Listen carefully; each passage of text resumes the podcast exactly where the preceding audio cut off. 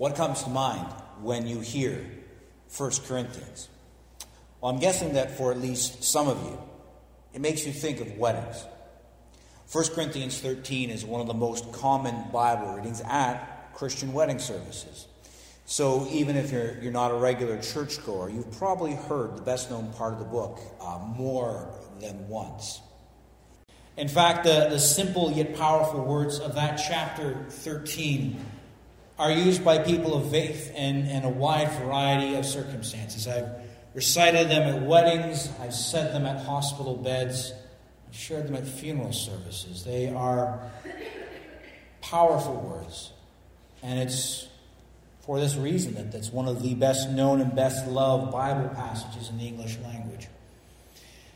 But there are, are many other familiar passages from this book. To give another example, like countless churches of all kinds across the world, we read the introduction to the Lord's Supper from chapter 11 of this book. Every week, every, every month, as we celebrate communion. So, at least some parts of 1 Corinthians are quite familiar. And there are certainly other parts.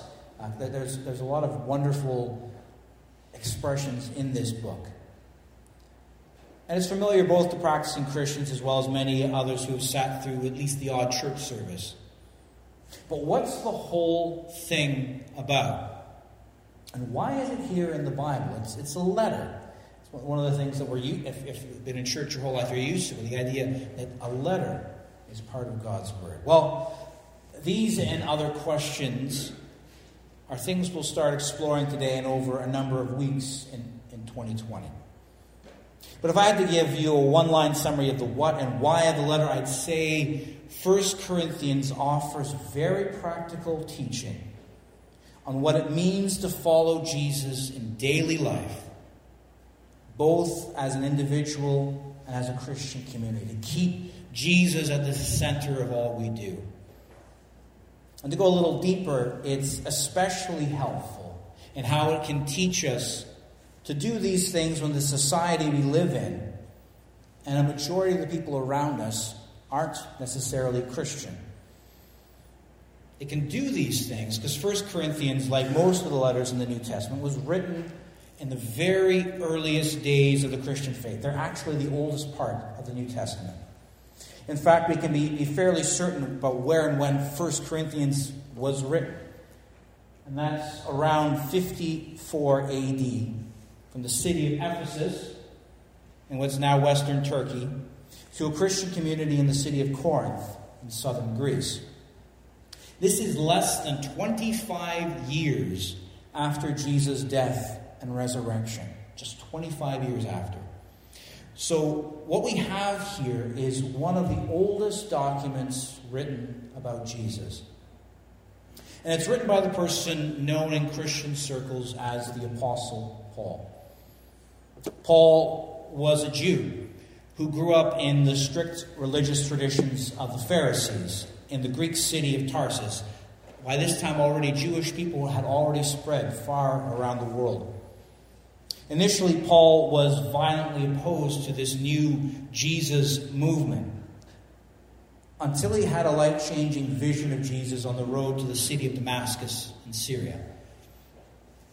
After some time both learning and leading within the Christian community in the city of Antioch, also in Syria, he received a calling from God to share the good news about Jesus to the non Jewish people of the world, the Gentiles. So from Antioch, he traveled throughout what's now Turkey and founded Christian communities, house based churches, in city after city, going from place to place there before being called in a fresh vision to cross over to Macedonia and Greece and keep spreading the message. He arrived in Corinth around 50 AD and spent a year and a half in the city, the longest he'd actually stayed anywhere since he started his mission. So Paul has a special connection with these people, having spent so much time with them. He spent his time there teaching people about Jesus and establishing this church community. After some trouble in the city at the end of his stay, he moved back across the sea to the city of Ephesus, where he started yet another Christian community there as well. But during this whole time, he kept close touch with his church in Corinth, both through the members of his leadership team. We heard a few, the, one person named Sosthenes mentioned at the beginning of the letter. Paul had a team of leaders with him, but also he kept touch through his letters. First Corinthians is actually probably at least the second letter he wrote to them while he was in Ephesus. Paul needed to maintain this contact because, again, this church was composed almost entirely of brand new followers of Jesus. In fact, it looks like, looking at the letter and looking at what's in the book of Acts, which gives the big picture view of, of Paul's ministry, this church was made up mainly of Gentiles, that is, Greeks and Romans, with only a few members being from a Jewish background. And again, remember that the people in this group have only been Christians at the time this letter was written, at most four years. Before that, most had probably heard little or nothing about the one God of Israel, the Bible, let alone any of Jesus' life and teaching. This is so new for them. And this is, again, such a new thing in the world. Again, this is just 25 years after Jesus' death and resurrection. So, to put it in another way, these people in Corinth are on a very steep learning curve. And they have to do it in a very challenging environment. Corinth was one of the most important seaports in the Roman Empire. You can see how it sits right there on the main shipping lane from the eastern provinces, from Turkey and, and eastern Asia, all the way through Greece and on to Rome and Italy. It was a crossroads, so many things crossroads of ideas, philosophies, and countless religions that were circulating at this time. This was a very pluralistic time in history, so many different beliefs. It was also home to all the social challenges that come with having a large population of sailors, dock workers, and transient people.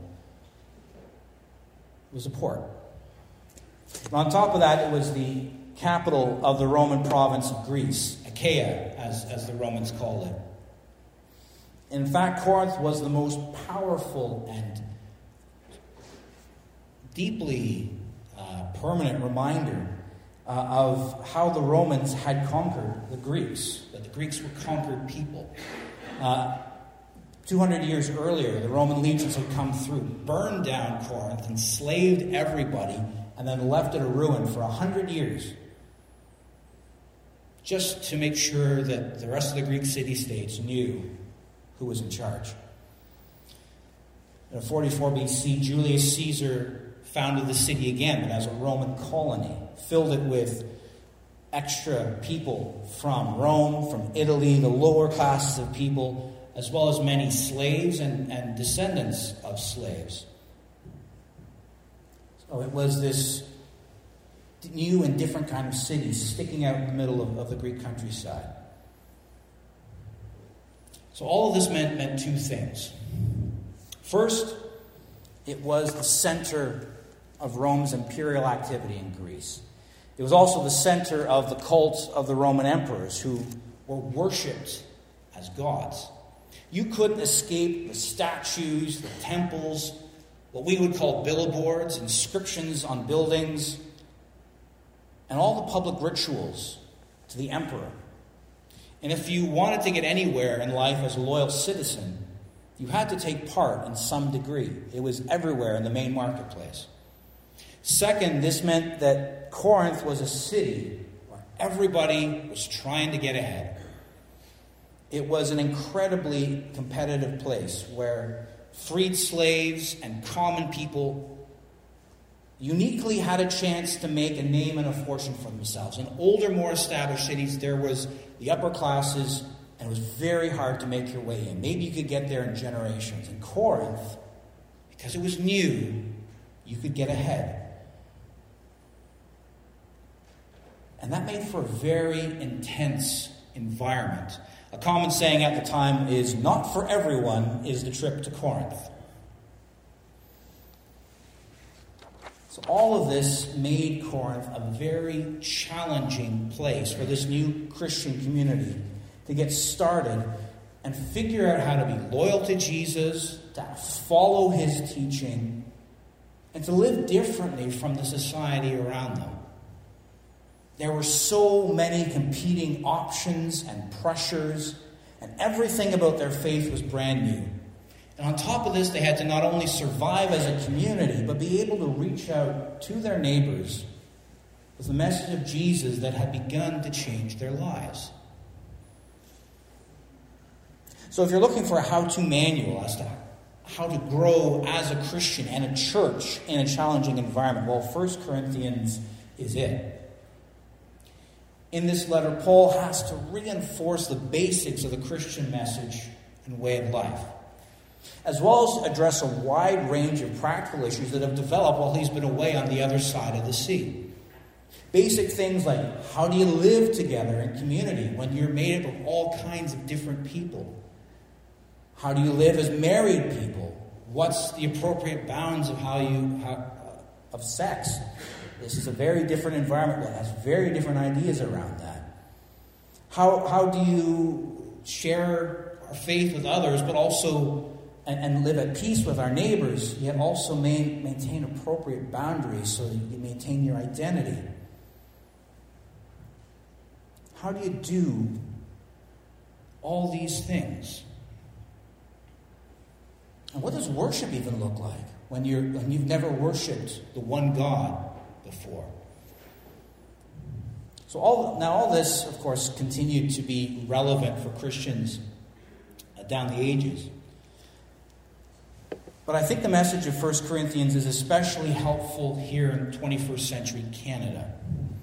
Because we live now in a time where active practicing Christians are a minority, and, and increasingly so. Where life certainly is very busy, it's competitive, and we are surrounded by a powerful and persuasive secular culture, as well as a host of different beliefs and philosophies.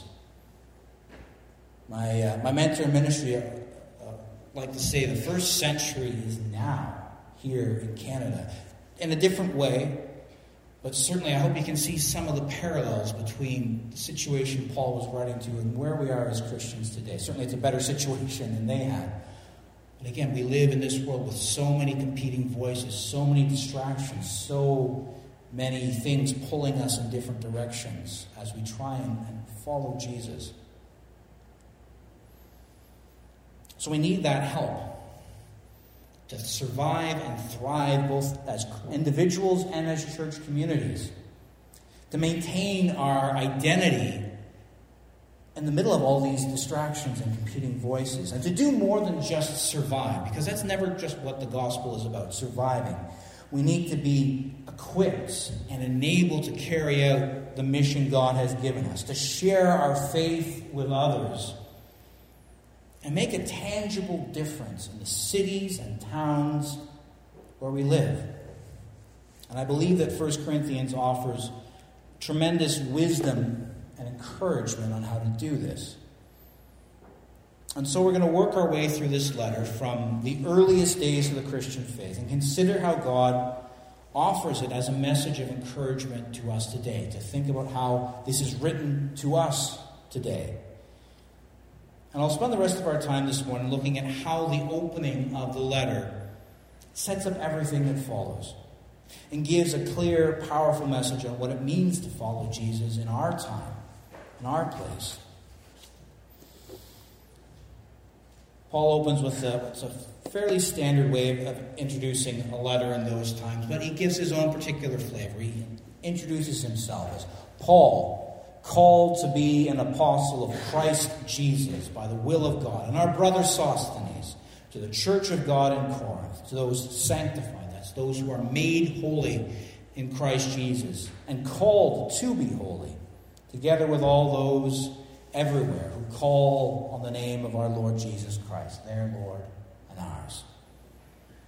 A lot packed into those first two verses. And one thing I hope you picked up there, and also when we read the whole passage earlier, is just how many times Paul repeats the name Jesus. Christ Jesus, Christ Jesus. He says it eight times in just the first nine verses, three in just these opening two. The first thing Paul wants to bring home is the centrality of Jesus. He's the one we have our focus on, He's the one who is the source of our life. Jesus is the center of it all. That's where it all begins keeping our focus on Jesus. And for Paul, this is as natural as, as breathing. As much as Paul is calling people to remember to put Jesus, we can see how central Jesus is for Paul. He talks about, again, he talks about him eight times in nine verses. Um, biblical scholar N.T. Wright uh, compares it to uh, when a friend of his had uh, just started a new relationship. And uh, he could tell it was important because she kept mentioning this guy, David. David did this, and we did this with David. You've been there when, when, when people you know have fallen in love, or they just have the name of that person on their lips. It just comes out of them. And that's partly what Paul's doing. This is partly just who he is, who Jesus has become for him. And he also wants Jesus to be that for the people he's writing to, and for us as well. Jesus is at the heart of our faith. And if we that is where we start, that is where we come back to. And so as we enter into this letter, there's all kinds of practical stuff. There's all kinds of small detail. But the big detail Paul wants for his listeners then, and what God wants for us now, is for us to keep that focus on Jesus and to be, have that same joyful love for him that Paul does as he writes this letter. The other thing to note is, is this expression, Lord Jesus, the Christ. These are, these are big words in, in, in the world. For we're used to it, calling Christians calling Jesus Lord. That's a strange thing to do in this world where Jesus was a dead Jewish prophet. Any Roman who heard this message would have thought, you're going you're going to call that guy Lord? No, Caesar, the emperor, is Lord. He's our master. And Paul says, no, Jesus. Jesus is our master. And he is the king, the Christ. And he spent a lot of time explaining to the Corinthians what, just what that meant. So he keeps using this title again and again Christ, Lord, Jesus. He's not only the one who's at the center of our lives, his life, his story is at the center of the story of the world. So, as much as all this other stuff is going on around you, Jesus is at the center of it all. And Jesus is there as someone who calls us. That's another word that keeps being repeated, particularly through these opening verses. But it comes up a bit later this notion of being called, as I shared, shared with the kids, that God calls. Paul has experienced that for himself. He had that dramatic experience on the road to Damascus, changed the course of his life. Jesus called him to be his messenger, his apostle. And God's given that same call to the people in Corinth. He's called them to be the church of God. That word church means assembly. It's like the assembly of a town or a city in many ways. The assembly of the people. People called to be holy. And that's, again, a word we throw around in church a lot, but as I said before, holy ultimately means set apart for a special purpose. Like you have a special set of clothes that you only wear on certain occasions for particular things. The church is called for a special purpose to be the people of God. How do you become part of the people of God? Well, you call on the name of our Lord Jesus Christ. Both. But we're not alone in this either. Paul reminds this little group of people, there are probably a few dozen people who meet in a number of different homes. We don't know exactly how many were part of the church. Maybe 50 100 people at most, tops. Probably smaller than our, but most likely smaller than our church here. Meeting in different homes in this great big city. And Paul reminds them they're not alone in this. They're a part of something bigger, a movement that is, that is spreading across the world now at this time. And that's an important reminder for us here too today. So often, as we meet in our own churches on a Sunday morning, particularly if we're in a part of a medium or a smaller sized church, it can feel a bit lonely. Like maybe we're, we're the only ones at this, but we are part of something bigger, both within Canada, but particularly within the world at large. The church of Jesus is continuing to grow in so many places. And there are so many people who are with us this morning calling on his name. Where Paul encouraged the Corinthians with this, he continued, and through his words, God continues to encourage us with this. So we're called for a purpose, centered in Jesus, who's at the center of the world. And then Paul moves on to, to tell these people, I give thanks to you. Why do I give thanks to you? Because God has given you his grace. God has given you gifts. In him you've been enriched in every way. In your speaking and all your knowledge, because of our testimony about Christ was confirmed in you. Therefore, you do not lack any spiritual gift as you eagerly wait for our Lord Jesus to be revealed. The church has a calling. We as individuals have a calling. And it's, and it's a pretty big one. We are a part of God's work of transforming the world, bringing love and hope and peace, healing to the world. We are called to do exactly as Jesus did, to continue his ministry. And it's, it's a tremendous calling. Yet Paul reminds the Corinthians and reminds us that as God has given us this call in Jesus, He has equipped us with everything we need. We've been given every gift of the Spirit that we need to do that. The Spirit came on Jesus at the beginning of His ministry, at His baptism. The Spirit is on us now through our baptism to give us everything we need to do this ministry, this mission, this call we have. It may not always feel like it day to day, so it's good to have this reminder that you're gifted, I'm gifted, we are gifted together. And in that, God is faithful. Paul says he will strengthen us to the end so that you may be blameless on the day of our Lord Jesus Christ, on that day when it's all finished, when the world is made new. He will strengthen us to the end because God is faithful. By Him you were called, called into the fellowship of His Son, Jesus Christ our Lord. It can feel, again, like it's a big task we have, particularly in this, this day and time, to be the church, to be faithful to Jesus.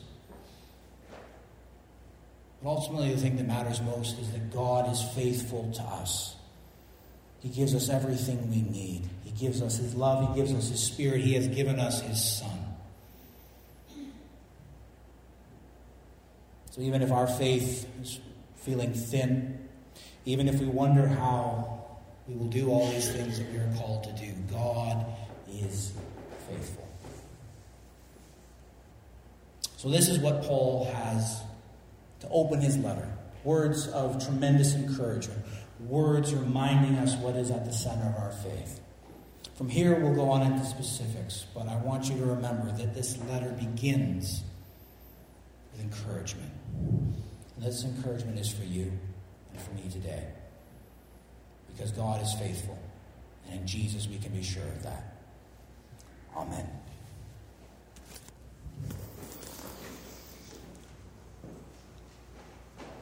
We are part of God's mission, and one of the ways that we take part in that mission is to offer our gifts. We do that through our offering and through other ways that we serve as a community.